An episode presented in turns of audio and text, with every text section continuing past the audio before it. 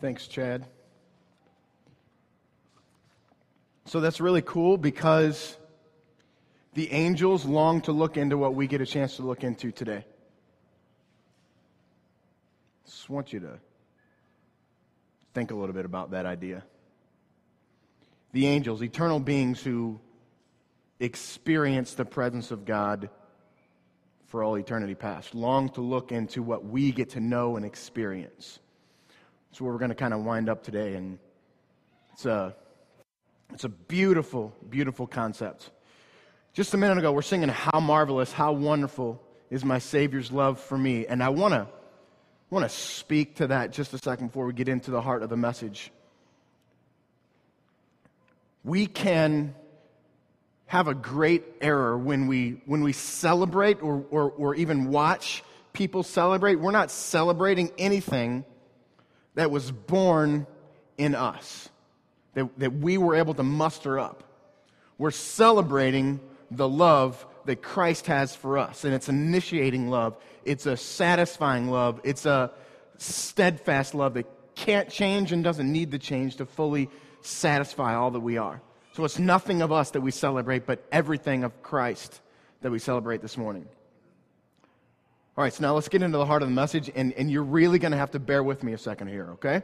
Because here's some of you who know this, this building know that there are stairs right there going up there to the stage, and there's stairs on that side that are going up to the stage. Pretend with me for a second, because it, it, it destroys this illustration, that those stairs aren't there, all right? Okay? And then pretend that, um, that I can't just hop up there onto the stage. All right?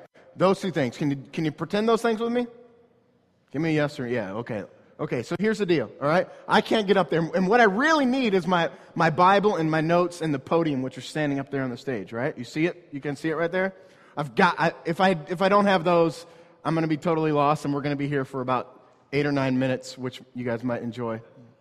Uh, and so I, have got to get to that. I've got to, I've got to obtain that podium and that Bible and those notes. So I have, I have the stool here, but I, there's no way, there's no way I'm going to be able to get up to the stool, right?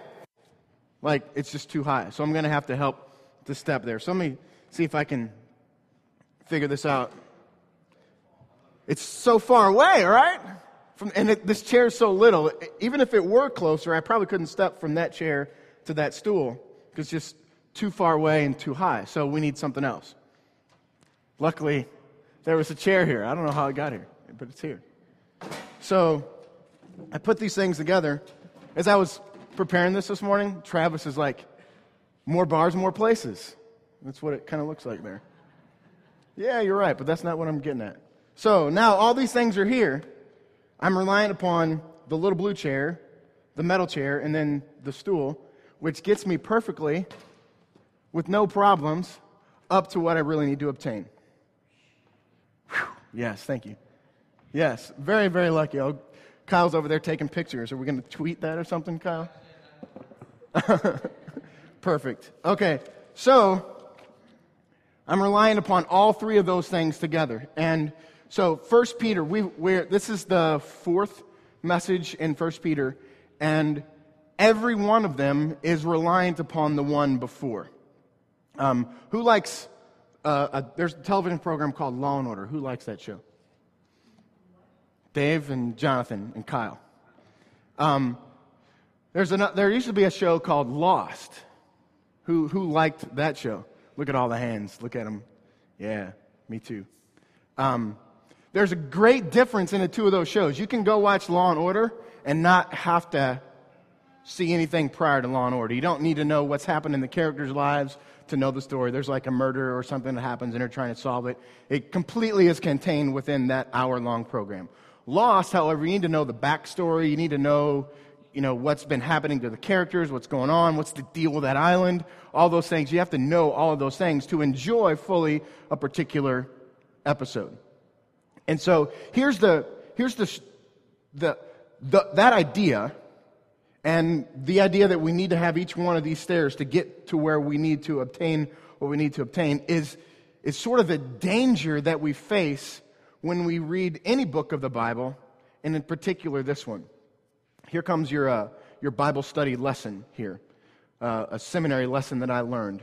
If we are to study a book of Scripture, we've really got to know everything about the book. And this is an oral tradition, an oral culture where 1 Peter was originally written. So that means when it's spoken, it's not done like we do today.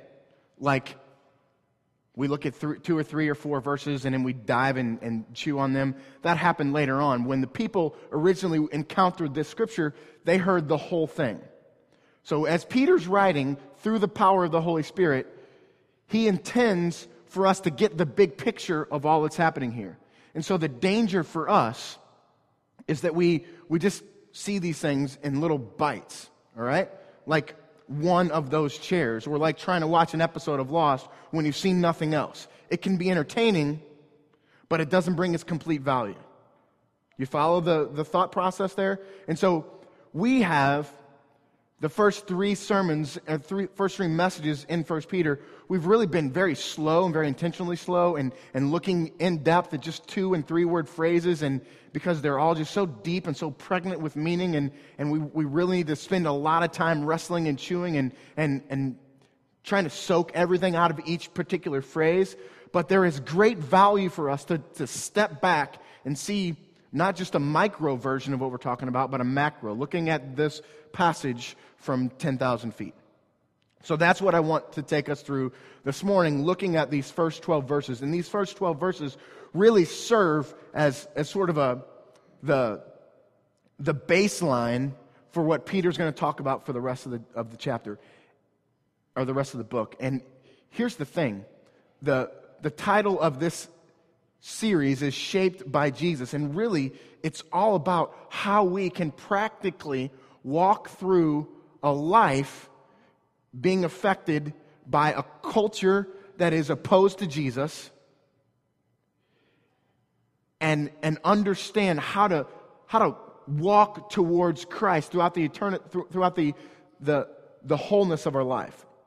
And so, of all the scriptures, of all the books, this is a really, really good one for where we are in this time, in this place. Living in a culture that doesn't really get Jesus and if they do, most of the people that, that do understand or think they understand about who Jesus is, there's persecution, there's stone throwing, there's things that just, if you're following Christ, then eh, I don't really want to have anything to do with you.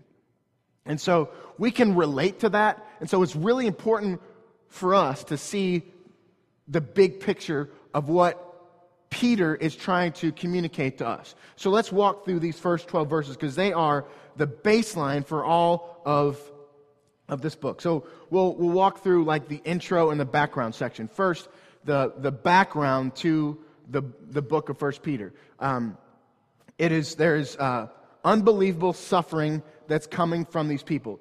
Um, it's it's uh, written here.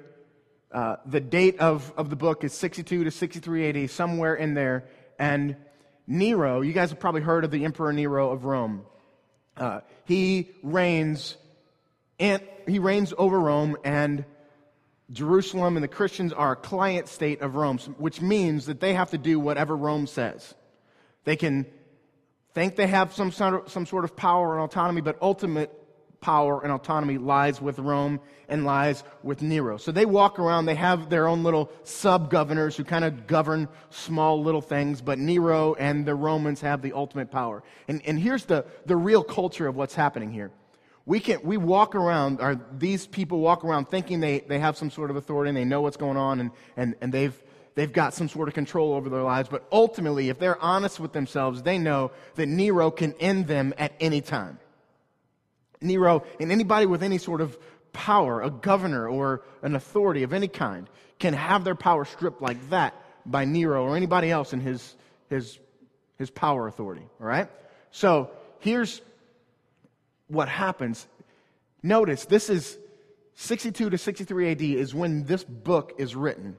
And it's a lot filled with suffering and how to follow Christ in the midst of suffering and how God uses suffering as a tool and all those things. And Nero begins killing Christians in 64 AD. So, like a year to a year and a half after the people of God wrestle with these scriptures, and massive Some of you are, new. You haven't heard this before. Here's what happens. Here's how Nero killed Christians.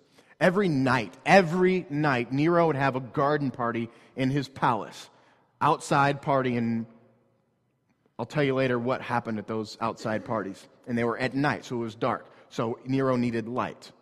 What he would do was he had these huge, like 10 foot, ultimately what, what amounts to like a sharpened telephone pole that was 10 to 12 feet off the ground. And they would carry a Christian up there, impale them, pour oils on them, and set them on fire. So, these are, this is how the Christians were dying every night. Every night. 10, 20 Christians dying in this way every night. This, and Nero was killing them in this way. And this is the this is the fate that's, that awaits the people that are hearing this. So we're hearing this for the first time, and in a year and a half, great persecution is going to come upon us. That's the, the intro and the, the background to what's happening here. So move to the, the first two verses. We'll go through, through these quickly. Um, stuff to see here. First of all, the, the main point for us to see here is you were not built for here. You're exiles. Peter calls you an exile on this planet. And all that means is take a, a, a, fish, take them out of the water, put them on the, on the side of, a, of a, the bank of a, of a pond or lake or whatever, and they're flopping around. They're not made to get their oxygen the way we are. Put us in water, we're going to drown. We're not made for this world. And there will be suffering for us in this world because we were not made here. And why were we not made to be here? We're made to, to be here, but there's been something that's happened to this world, and it's sin that comes and breaks a perfect rhythm, a shalom, a peace that we were intended to, to, to live in. But that's been broken, and as such, we encounter brokenness in this world. I'm broken. Ben is broken. Jeff is broken my wife is broken, and we all are all our brokenness rubs up against each other's brokenness and causes more brokenness. We are not made to be here on this earth. And this is what Peter lays in front of these people from the beginning. And, and they sense a bit of persecution as they're reading this, but nothing like they'll experience in a year and a half from when they read this. So, you're not built from here, for here. But verse 2, and this is the, the one of the most beautiful verses that I've got a chance to meditate on in a really long time. According to the foreknowledge of the Father and the sanctification of the Spirit, God is pure. That word sanctification of the Spirit. God is purifying our hearts to, to take away the brokenness of this world and, and how it changes us and hurts us and persecutes us. That's what sanctification of the Spirit is, making us a little less broken so that we can experience Him in a greater way today than we did yesterday, in a greater way tomorrow than we do today. That's sanctification of the Spirit. This is why Peter is writing this book, so that we can have that sort of limited brokenness and, and, and greater experience with Him. But this is the beautiful part for obedience with Jesus Christ, for the sprinkling with his blood. And I went through this when when we preached this message for the first time. But this phrase, sprinkling with his blood, the Old Testament picture is they had to sprinkle things with blood. And one time a year, the high priest would go into the Holy of Holies and sprinkle blood on the altar of a perfect lamb so that the whole nation, all the people of God, could worship God. Otherwise, it couldn't happen. And only one time was one person one time a year, one person was able to enter into the presence of God by the sprinkling of the blood. So, this phrase, sprinkling of the blood, ultimately means this every one of us at every point in all eternity, past and future, have the ability to walk into the presence of God. Old Testament times, one guy once a year could enter into the presence of God. You and I, We'll talk about this in verse 12 when he starts talking about prophets got to look forward to this. You and I get to look back at an event and experience that event. And the beautiful thing is, and, and I want, I don't want to go so quickly to, to see the panoramic view of this to miss the beauty of this. This is very practical for you and I. Stop and listen. There is never a time, there will never be a time in your life, if you've accepted Christ as your Savior and surrendered completely to Him, there will never, ever be a time where you don't have complete access to God. In the midst of sin, directly after sin, when you feel worthless in who you are, doesn't change. You have access to God, period. And that The words joy and glory are all throughout these 12 verses. That is, is a piece of joy and glory and has to bring great passion and, and motivation to worship. Move on to verse 3 and the second message that we talked about. Dave preached that one. God is the hero and not you. I talked at the beginning that we don't celebrate anything that we have done in order to gain the love of God, the love of Jesus. It's all His initiating and motivating and acting love. We are an inactive agent in that love process. God ignites our hearts and gives us the opportunity and ability to love Him. This is the heart of it. We are not the hero. You are not the hero. You'll never be the hero. God is. And here's another beautiful phrase. Verse 4 We have this inheritance that is imperishable, undefiled, and unfading. For me, I, I, I go back and I think about, I used to have this miserable job when I was in college. It was painting, and, and I, I, it was, we painted like the outside of houses, and, and most of what I did was scraping. One, because I was the youngest guy and, and the newest guy on the staff, and that's the, they give him the scraping. And two, because I'm really, really bad at painting. My wife can fully attest to that. So I was the scraper. And so what happened? I got this little, this tool that's about this big and a, and a blade that's about that long on it. And my job is to scrape an entire house from like 7 in the morning until probably about 7.30, 8 o'clock at night. And tell you about one, one of the times there was about a, I don't know, a 50 foot peak, and I was on about a 45 foot ladder. And so the peak is here, and, and I can't fully reach it. So literally, this is what's happening. I'm kind of hanging on to the top of the house, and the top rung of the ladder is down here where my feet are, and I'm leaning, scraping this house. And I'm scared to death. I'm going to I'm going to fall off of this thing and it's 50 feet and, and I, I really could die. And quite literally, I mean, it was the most, it was the dumbest thing I've ever done to, to be leaning out 50 feet in the air, like doing this. And, and not just this, I'm like forcefully scraping. And, but there's, there's something that I'm, here's, here's the beautiful part about that job is it was 1990 I was in college in 1990, yeah.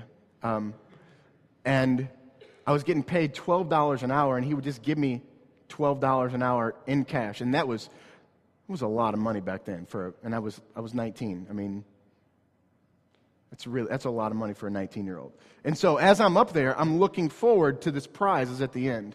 And I say all of that to say, here, for these people, Peter is laying in front of them the prize that, that can't be taken away. It's imperishable, it's undefiled, it's unfading, and it's kept in heaven for you. There is so much God can, God can bring suffering and difficulty into this world and bring it into our lives. But what can never happen is the inheritance that we have, the prize that's at the end, can never perish, can never defile, can never fade. So as we walk through the picture is our lives and the suffering that can be. You're like me about to die, scared to death, I'm going to fall off of this ladder and die. The thing that, that drives us to get through those days is the pride that's un, unperishing, undefiled, unfading, kept in heaven for us. Skip down to, to verse 6, the third message. And this is some of my favorite stuff, too. I, think I've said that three times already. Uh, Verse 6 Suffering is a tool used by God to purify your faith. Uh, just want to, I'm going to read verses 6 and 7. In this, talking about that prize that we just talked about, though now for a little while, if necessary, you have been grieved by various trials, so that the tested genuineness of your faith, more precious than gold that perishes though it is tested by fire, may be found to result in praise, glory, and honor at the revelation of Jesus Christ. This is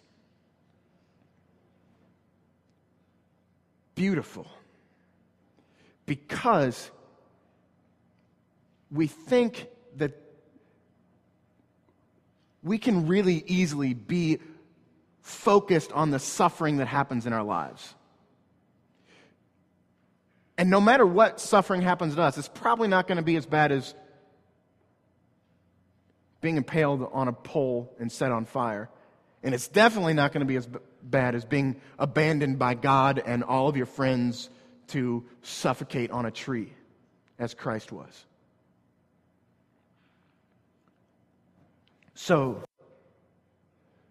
suffering is a tool used to, to bring, to purify our faith. And when we walked through this before, we read verse 7 without the, the parenthetical insert here. Trials have come in your life so that the tested genuineness of your faith may be found to result in praise, glory, and honor with the revelation of Jesus Christ. Suffering happens to you to purify your faith. Suffering happens to you to get you to quit trusting in stuff and people and on God.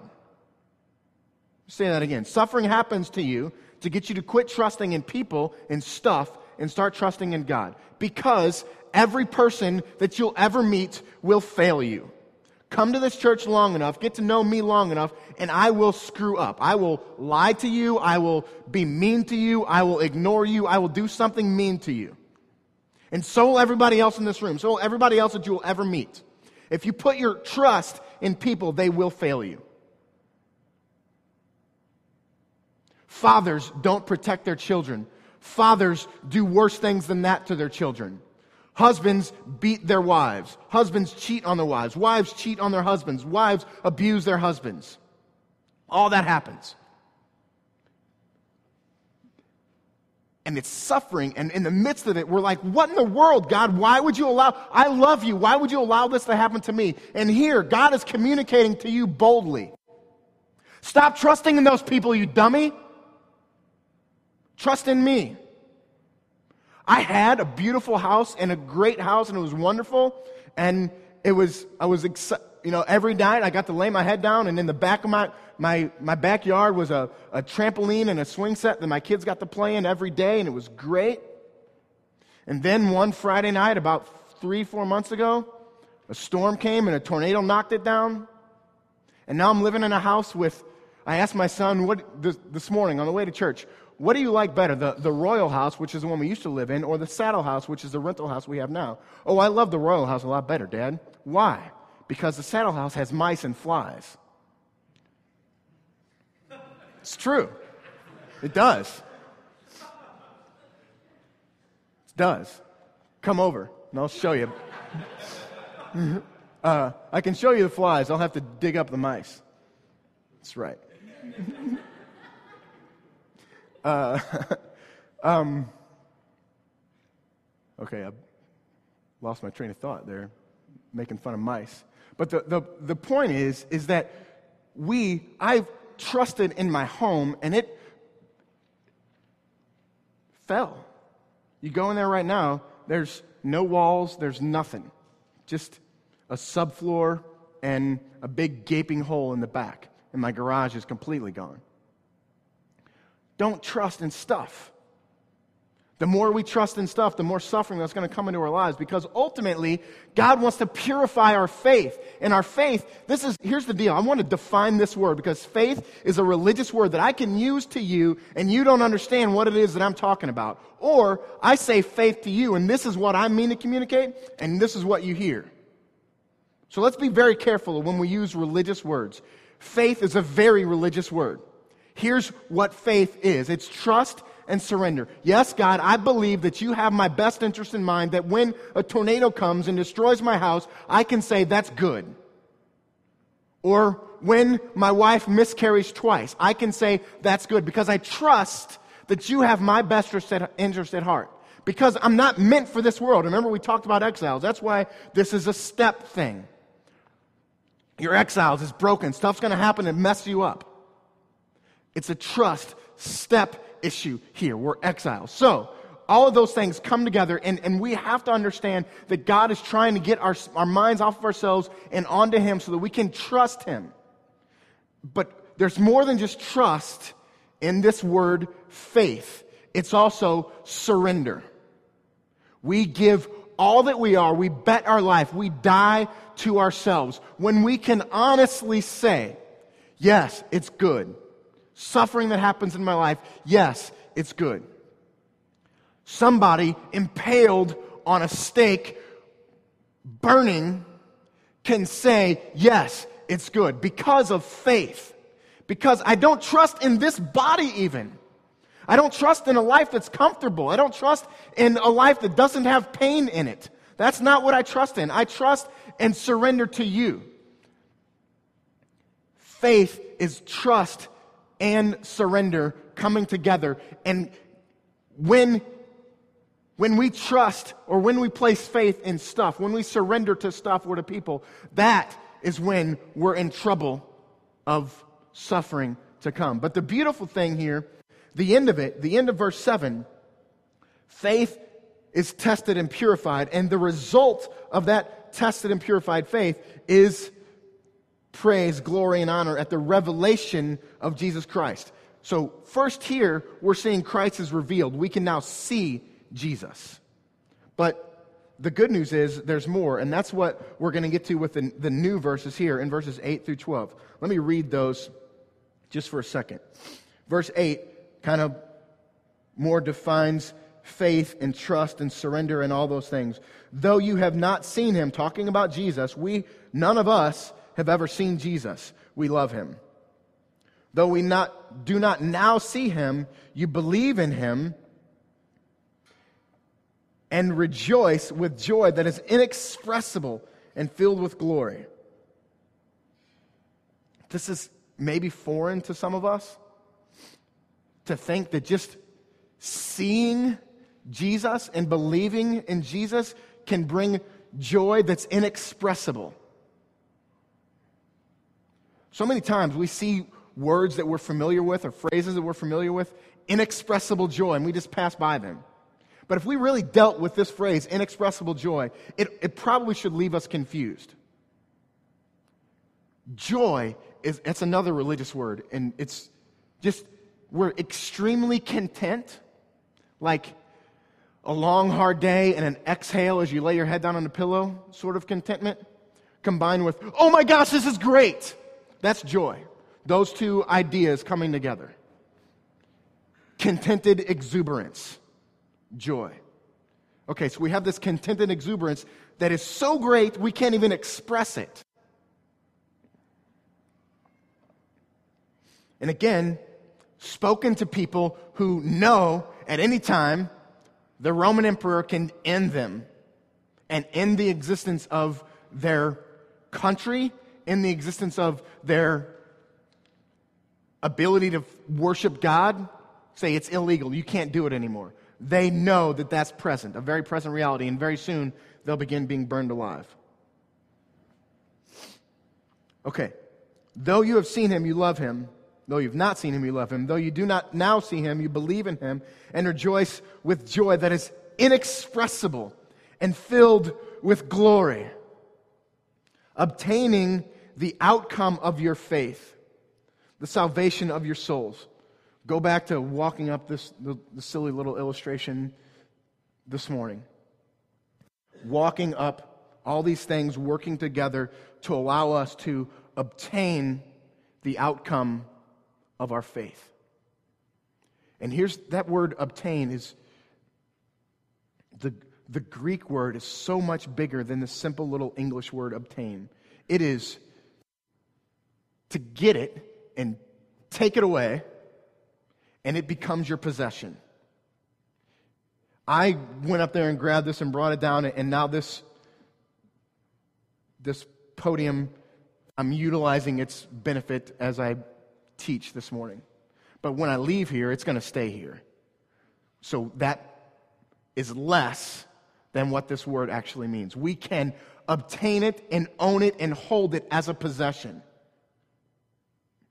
So there's, and, and it's this possession that it talked about before that can't perish, spoil, or fade. So it's not something that moths can destroy or, or this world can destroy or difficult situations can, can break or tear. We own salvation as a possession as a result of faith. So, verse 10, he begins to talk about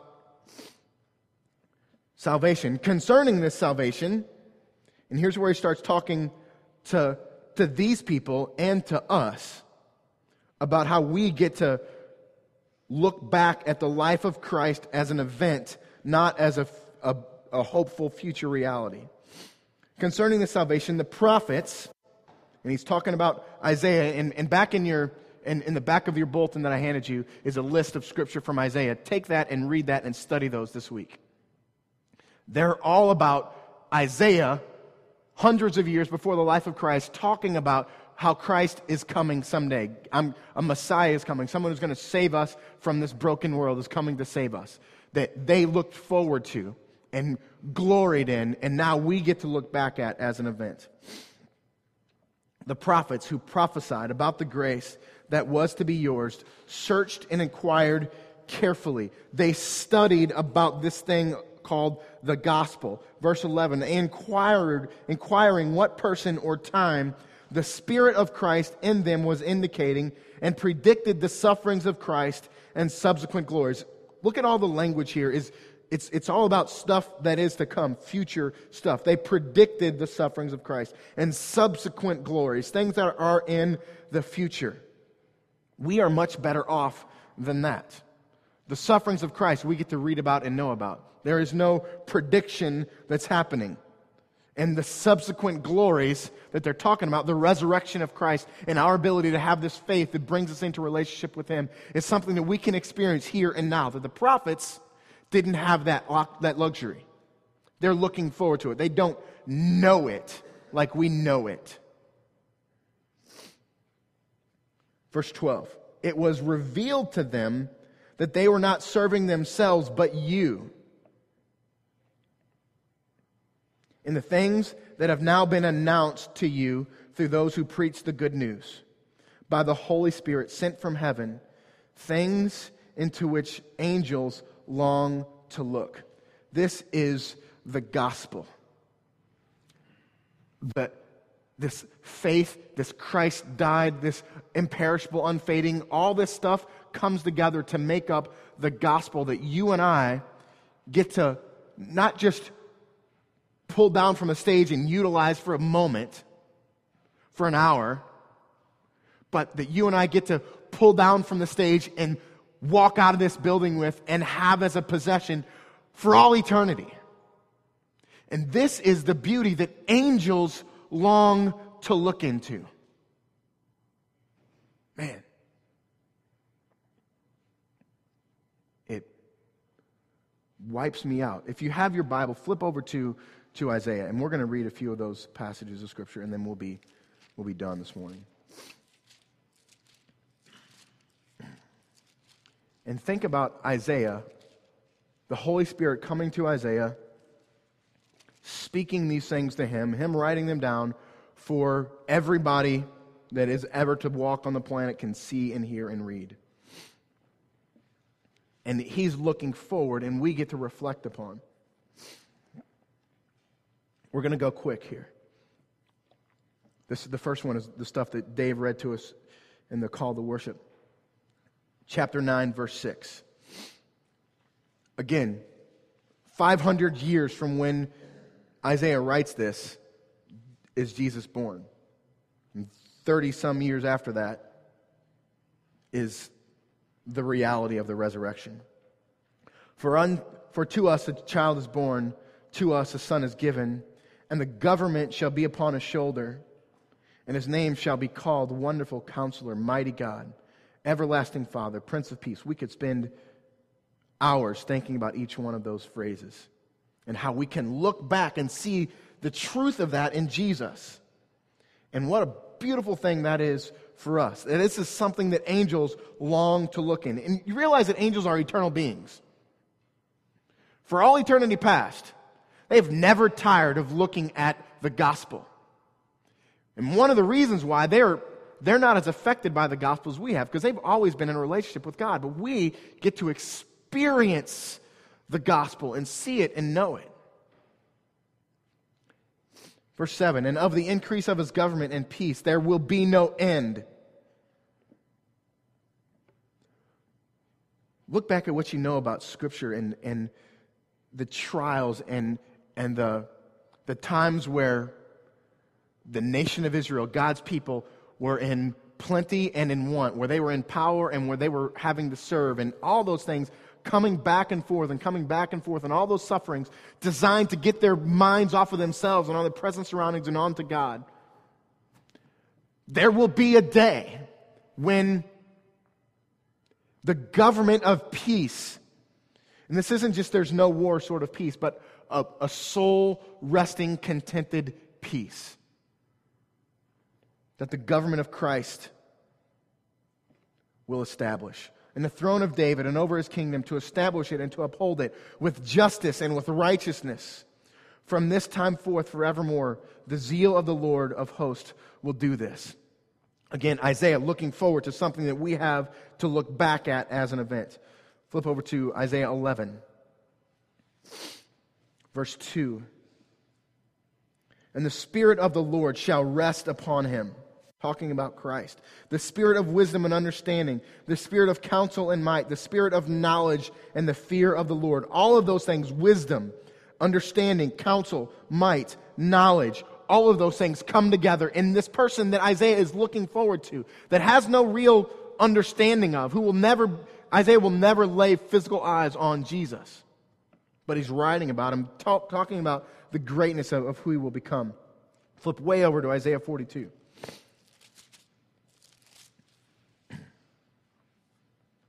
And there's so much more prophecy about Jesus, but this is what 1 Peter is talking about.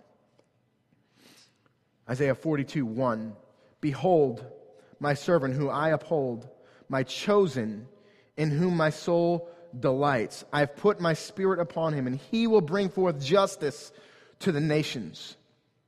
Justice to the nations. Flip over to Isaiah 49.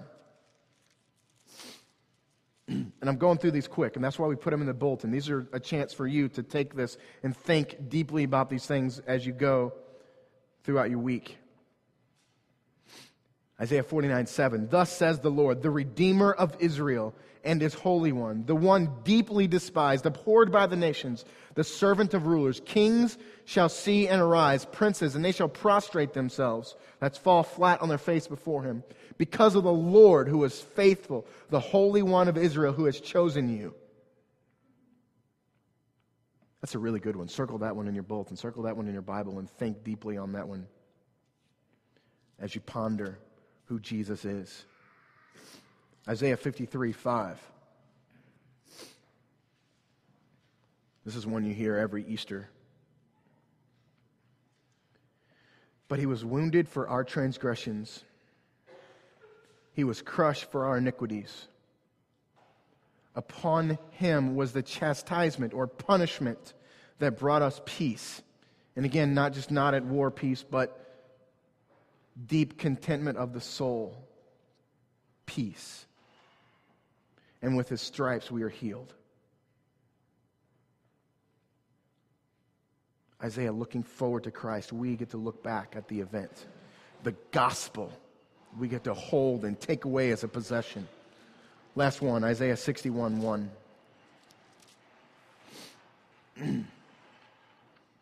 the Spirit of the Lord God is upon me, because the Lord has anointed me to bring good news to the poor. He has sent me to bind up the brokenhearted, to proclaim liberty to the captives. These people were captive by Rome we sometimes are captive by the stuff, the life, the brokenness that surrounds us. And the opening of the prison to those who are bound. Let's read that one again. The Spirit of the Lord is God is upon me because the Lord has anointed me to bring good news to the poor. Okay, the gospel, the good news. This is what He's brought to me. He has sent me to bind up the brokenhearted, to heal the broken heart, to give liberty to the captives, and to open the prisons to those who are bound. This is Jesus. This is the gospel. All the prophets had to look forward to it and hope in it. We get to look back at it and experience it and take it away as a possession. And that brings joy that's inexpressible and allows us to get through the crap of this world and this life and the suffering that we have to endure. It's that inexpressible joy and the holding of that gospel that we cling to, we trust and surrender to because it brings beauty and brings peace. This is the gospel that angels long to look into and we get to, to hold. Let's pray and get to worship because of all these truths. God, I thank you for the gospel. God, I even thank you for suffering. I thank you for how you break my trust in the created so that I can place my trust in the Creator, that which can't fail, perish, spoil, fade. God, I pray now for us as we respond to the truth that you've proclaimed to our lives, that you would allow us to, to, to have a full knowledge of the gospel and hold it, God. Lord, draw us into your presence. Those that are near and those that are far from you in this moment, draw us into your presence. Allow us to, to rest in the peace, to exclaim the joy. God, purify our faith by any means necessary. Lord, we thank you for Jesus. It's in his perfect name that I pray. Amen.